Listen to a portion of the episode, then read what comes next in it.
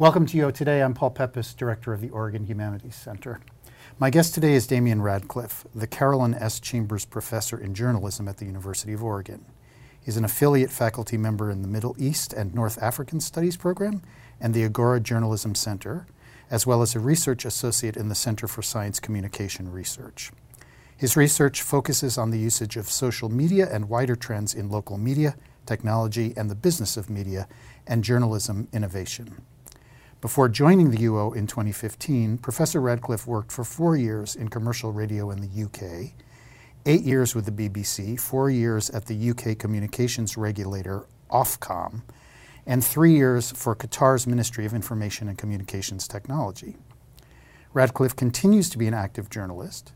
He has been a columnist for the leading tech outlet ZDNet and the Donald W. Reynolds Journalism Institute at the University of Missouri. He also writes regular features for the International Journalists Network, What's New in Publishing, journalism.co.uk, and other outlets. Radcliffe writes about digital trends, social media, technology, the business of media, and the evolution and practice of journalism. Thanks, Damian, for coming on the show. It's great to have you with us. Thanks for inviting me. So first, tell us a little bit about your background. You you you clearly have an English accent, so tell us about yes, yourself. Yes, uh, I do, and the English teeth to go with it.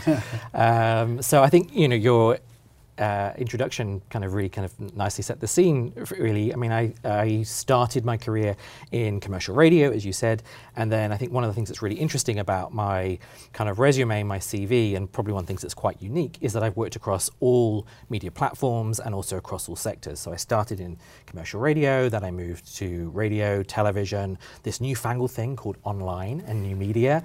But I've also worked in print and in magazines and done that for commercial media, public media NGOs, regulators, and now academia. So uh, I think that gives me quite a unique perspective in terms of the media landscape and the kind of different facets that contribute to it. So, what led to your interest in journalism? Why did you become a journalist?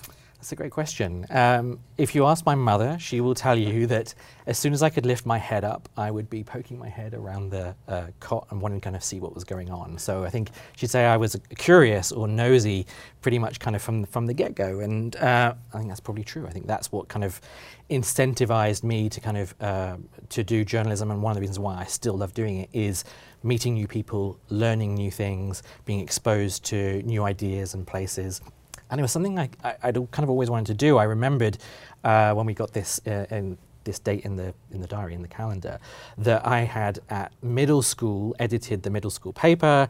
I edited the yearbook when I was at high school, and also did a satirical magazine which was called The Bishop's Underpants. The school was called uh, Bishop Luffa, um, and uh, I'd always kind of wanted to do it, but was also a little bit resistant to it. I mean, it's probably hard to tell looking at me now, but as a teenager, I was all about sports. And then I dislocated my knee when I was about sort of 14, 15, and had to suddenly find a new hobby. And I chanced upon this thing that I think is pretty unique to the UK, not really, doesn't really exist in the US, called hospital radio. So the local hospital in the town in which I lived, which is hmm. also the same hospital I was, I was born in, had a radio station and uh, it piped news and information and took music requests from, from patients. Um, and I got involved in, in doing that and kind of really got the bug, if you like. Ah, fascinating, fascinating. So um, tell us about the work you did in the UK with community radio and with the BBC. Yeah, so I mean, uh, that was a, a really interesting uh, initiative to kind of work on. I worked for an NGO, uh, the time called uh, CSV, Community Service Volunteers, now called Volunteering Matters, and it's a large non-profit organization that encourages people to play an active role in their communities and by giving their time as the kind of primary mechanism to do that. And I managed a partnership between CSV and the BBC, and in particular BBC Local Radio, so 36 local radio stations uh, across England, and we would produce uh, broadcasts, events, do kind of various kind of outreach activity designed to inspire people to give their time and get more involved in their community. And that kind of manifested itself in a number of different ways from encouraging people to take up learning opportunities like uh, learning new languages and so forth. But some of the most interesting stuff was around we had a campaign called uh, Dare to Care, which encouraged people to volunteer with organizations that were tackling child poverty issues. And the goal was to, to recruit 10,000 new volunteers, which we did.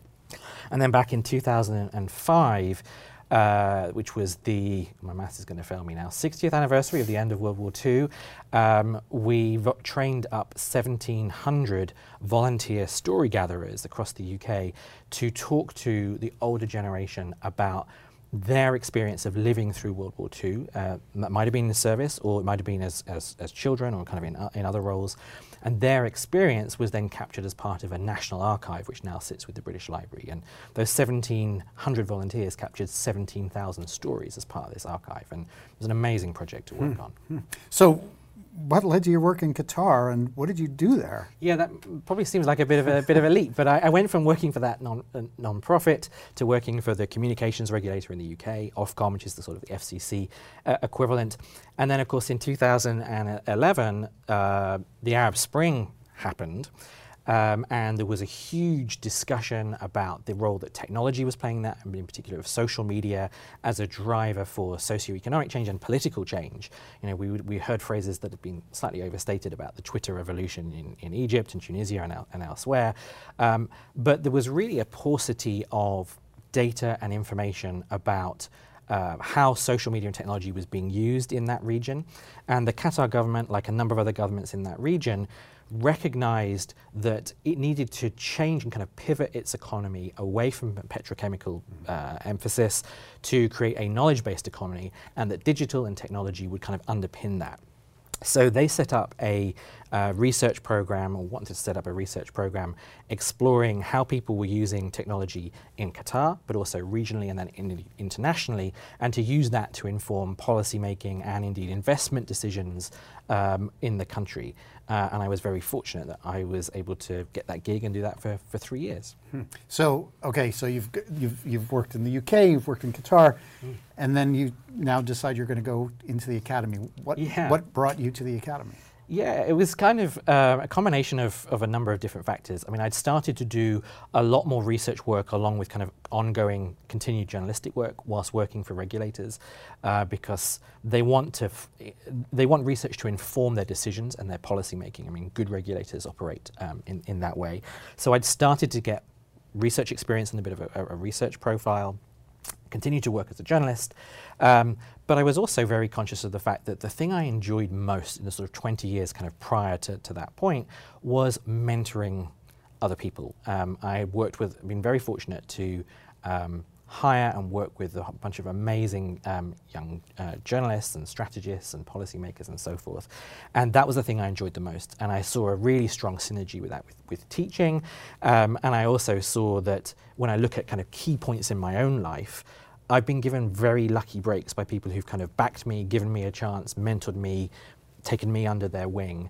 Uh, and I you know, believe in an element of karma and of, of giving this back. So it was a kind of combination of, you know, I've benefited from this. I've also really enjoyed doing this. And how do we kind of merge the two? And the Academy feels like a great place to be able to do that. So what attracted you to U of O and the School of Journalism and Communication? Well, the weather, obviously, as a, as a British person. Uh, but, uh, you know, beyond that, um, I I think the school has this amazing blend of kind of practitioners and career faculty and uh, tenured and tenure track uh, staff doing amazing um, research work across such a wide variety of different different areas. And whenever I have a conversation with one of my colleagues, I'm incredibly inspired and fired up by, by what they're doing. Uh, and that happened kind of from, from day one. And I continue to feel that sense of kind of energy and invigoration sort of eight years on. And the school has also continued to grow. It's expanded very rapidly during that time. Um, we've also merged or, or kind of branched out into areas like immersive media and games and gaming studies. And the lines between traditional media disciplines have also begin, begun to break down, kind of more so, more so than ever. So all of those kind of factors just said this is a really exciting place to be. There's a really nice West Coast sensibility that kind of chimes very much with my kind of philosophy and vibe and, and how I grew up. Um, and then there's this amazing, beautiful campus.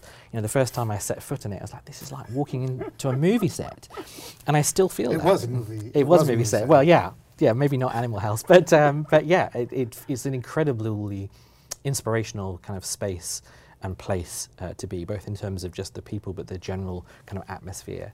Um, and, and, I love the fact that there is such emphasis on kind of independence and freedom, and that I've basically been allowed to to some extent kind of write my own ticket in terms of what I explore and what I teach. And that's an incredible privilege and one I'm, I'm very fortunate to, to have. So you have worked on, uh, in not-for-profit radio, but you've also worked in commercial radio. Yes, I have. So let's talk a little bit And about I left the, commercial radio because I, I objected to how much money they were making and Yeah. how little they were paying that stuff. So you've started to answer my question. So t- t- to talk a little bit about what you think are the most significant changes that have happened in the business of media over your career. Yeah, so um, I mean, it's unrecognizable from how it was when I kind of started out in 1995. Uh, I was a student at Oxford University studying history, and I spent most of my time not studying history, but setting up and running a campus radio station, which was kind of a new concept um, in, in the UK. And when I talk to students about this, I have a, a presentation where I talk about what's changed since I started out. And I now realize that of course, you know, I started working before most of them were born, which is a very sobering thought. Um, and I'll point out, well, you know, I got my first job. I was given a pager, and I thought I was the man because I had a, had a, had a pager. And this is pre-mobile, pre-social networks. Uh, pre really kind of like uh, video on demand. It, you know, it was not that long ago that Netflix sent you DVDs in the post, rather than it being an, an enormous and incredible uh, content powerhouse. And so the landscape has just changed dramatically, both in terms of where we get our, our content from, um, how we pay for it, uh, but also in terms of the opportunities that there are for content creators and storytellers to be able to just um, go and down a myriad of different paths to, to uh, ply their trade. So talk a little bit about how those changes have impacted the practices of journalism. Yeah, it's impacted it um, uh, hugely. I mean, one thing I didn't mention in that last answer was also, of course, the business model has also changed dramatically. Uh, with so much of the money that traditionally used to go to journalism now migrating towards uh, platforms and the duopoly of Facebook and Google.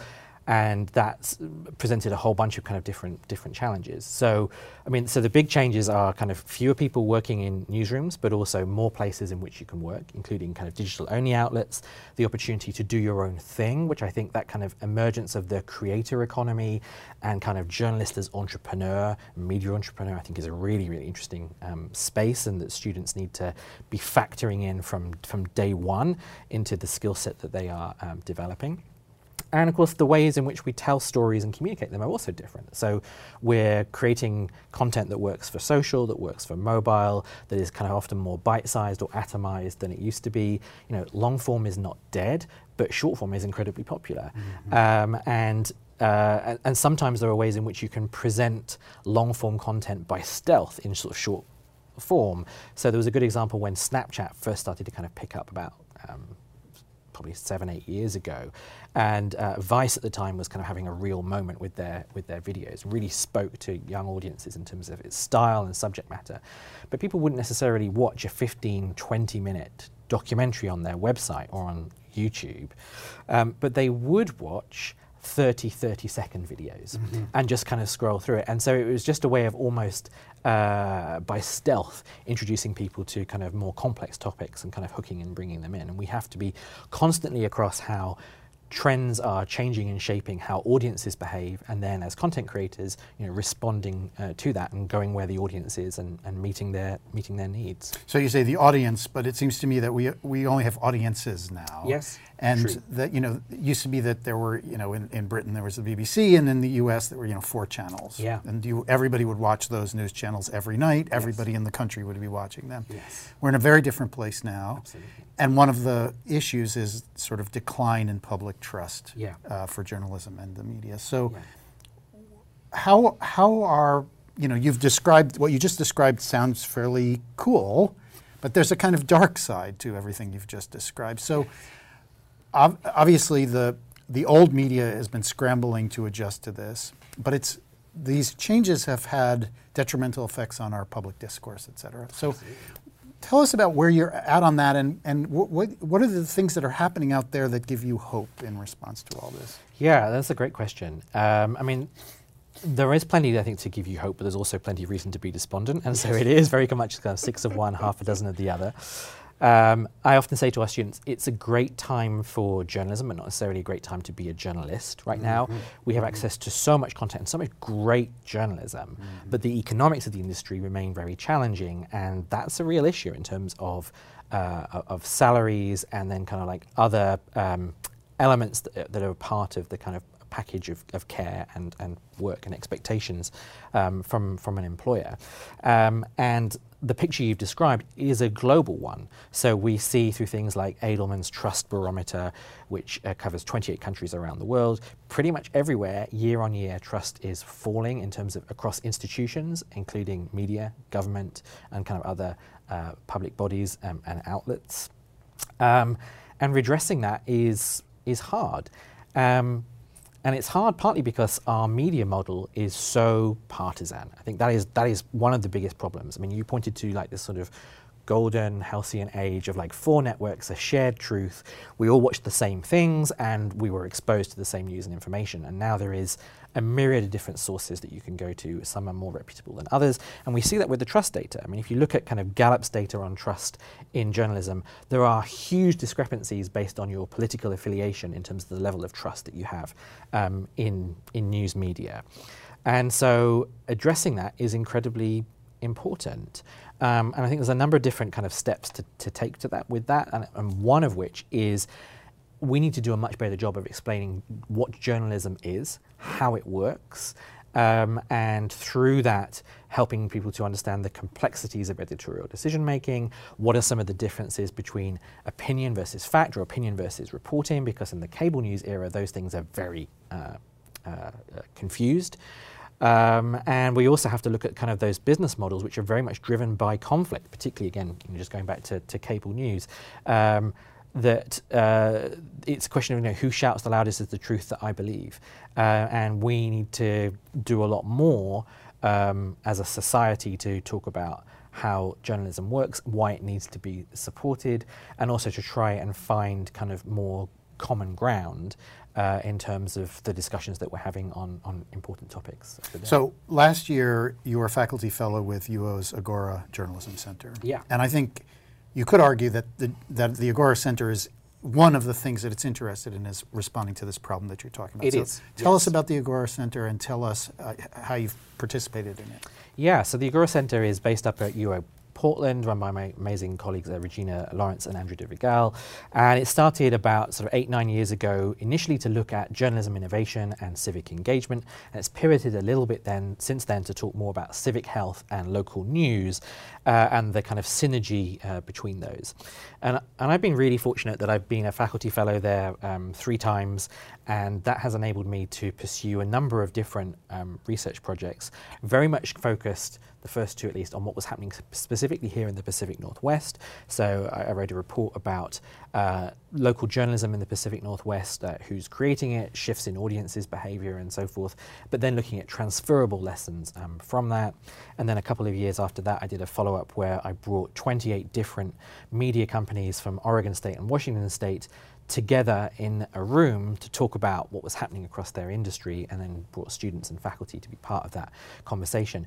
Many of those journalists had never met, many of those outlets mm. had never met before, mm. and it was really interesting to have a combination of the Seattle Times on the one hand and then somebody like Bike Portland, which is not necessarily an outlet you would think of as being a journalistic outlet, but is mm. producing journalistic content, mm-hmm. talk about their shared struggles in terms of engagement, trust, monetization, um, uh, uh, responding to technological challenges and, and so forth, which um, was an amazing conversation. And you know, Agora is very much kind of at the heart of trying to look at, at uh, providing fresh research which can shape and inform the work we're doing as educators, but also for funders and for, for newsrooms, um, and also promoting kind of new ways of doing journalism. So one of the things we're talking a lot about at the moment is community-centered journalism, the role of, of listening, of trying to encourage audiences to shape the news agenda so it's more bottom-up rather than top-down.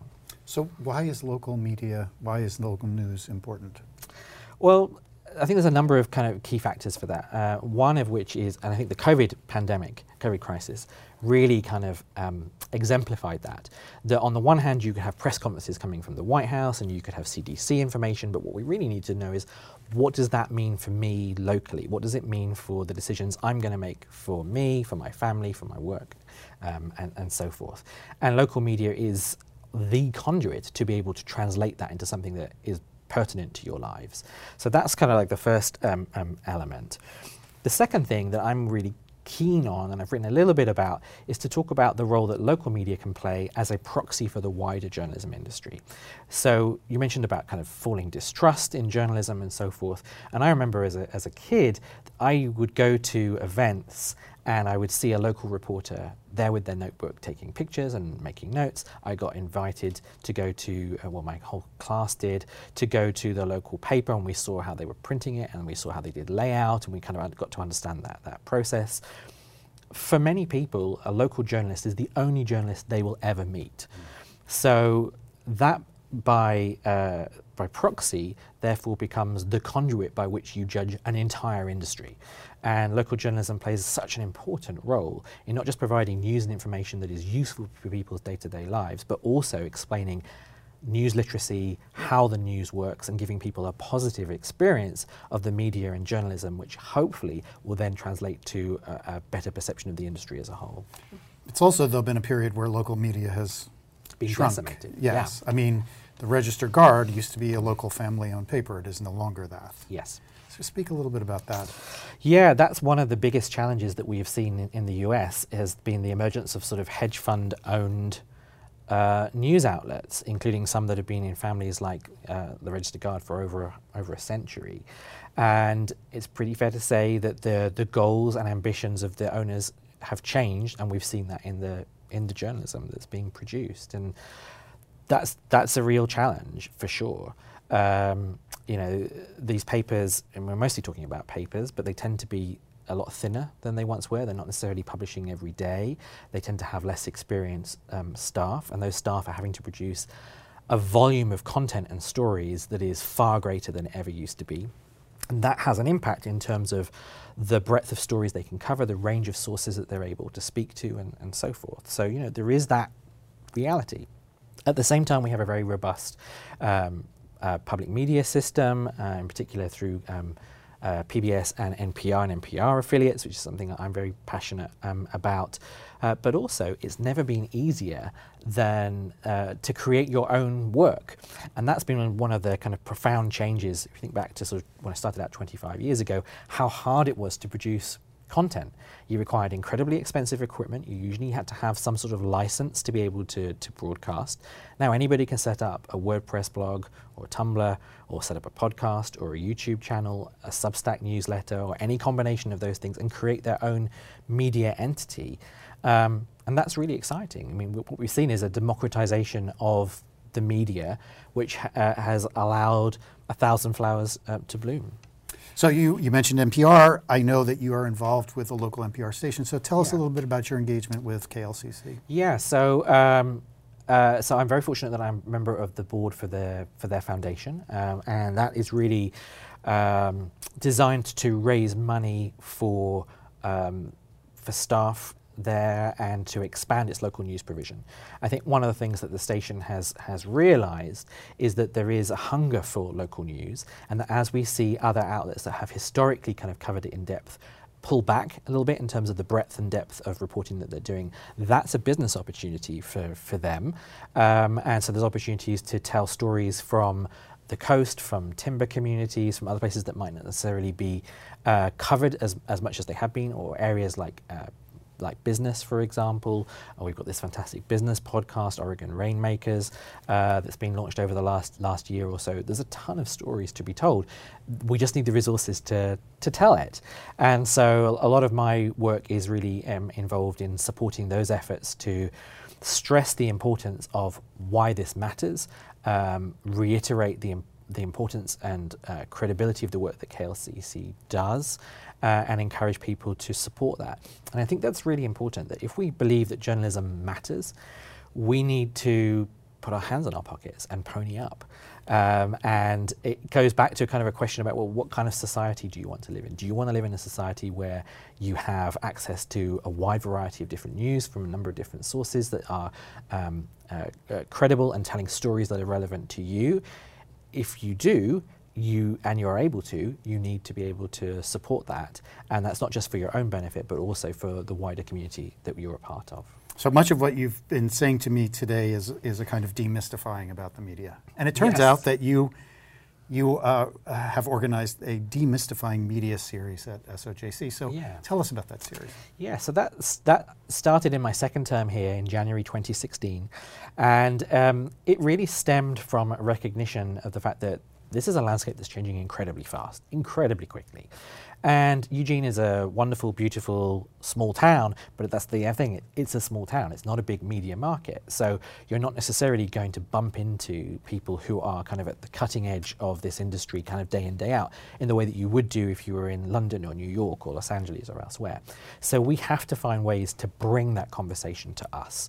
And so that was really the goal of that series uh, and remains the goal of that series to bring in um, leading media scholars and leading practitioners um, from a variety of different places. We've had people from uh, NPR, from Facebook, from universities like um, uh, George Washington, UVA, University of Virginia, and, and, elsewhere, to talk about their research or to talk about the work that they're doing in terms of uh, content creation and kind of strategies behind that, and use that to inform our work in terms of research opportunities, potential partnerships, what we teach in the classroom, and also to show guests who come here, you know, and often, particularly if you're coming from the East Coast, you know, we're asking for three, four, maybe five days of your time to, to be with us, to also show them some of our expertise in terms of what we're doing in terms of our research work, the cutting edge work uh, we're doing in terms of our, our pedagogy in the, in the classroom, and also to perhaps change and shape or reshape perceptions of, of, students. I mean, we've seen cases,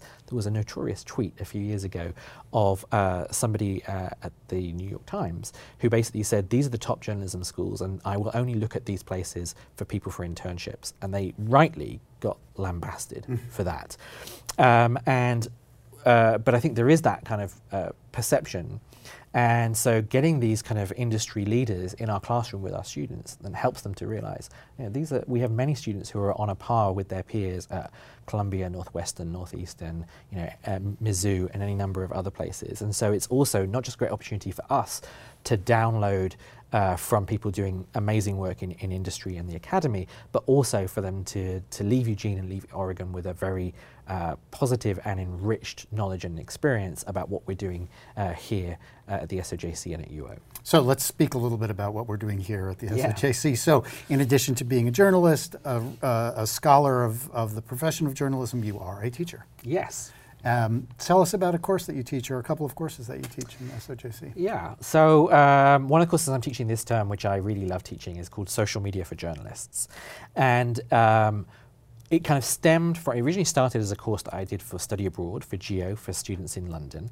And it kind of stemmed from a recognition of the fact that our students have grown up with social media and digital technology in, in their pockets. But they're not necessarily thinking about how to use that as beyond their kind of circle of friends or their family, how do they use that to tell stories that are relevant to brands or to, to newsrooms or to uh, PR companies? And so that course kind of looks at their digital footprint. It looks at how trends are changing. So we'll uh, we will do things like, um, well, for example, this term I'm making getting my students to make a, a TikTok resume. Uh, we know TikTok has this enormous growth. It's now has more than one billion users um, around the world, um, it's a platform that if you're a Gen Z journalist or content creator, people will expect you're proficient with this platform. And about half my students are, half are not. So it forces them to, to kind of use this platform, if you like, but also to do so in a way that is useful and helpful to them. You know, how can they, in 30 seconds, in a short form video, sum up their personal brand to the outside world? And it's a really fun assignment to do. So Damian, we're out of time. I want to thank you so much for taking the time to speak with us. It's a fascinating conversation. Thanks for doing what you do and I hope you keep doing it. Thank you. Thanks so much for having me. I've been speaking with Damian Radcliffe, the Carolyn S. Chambers Professor in Journalism at the University of Oregon. Thanks so much for watching.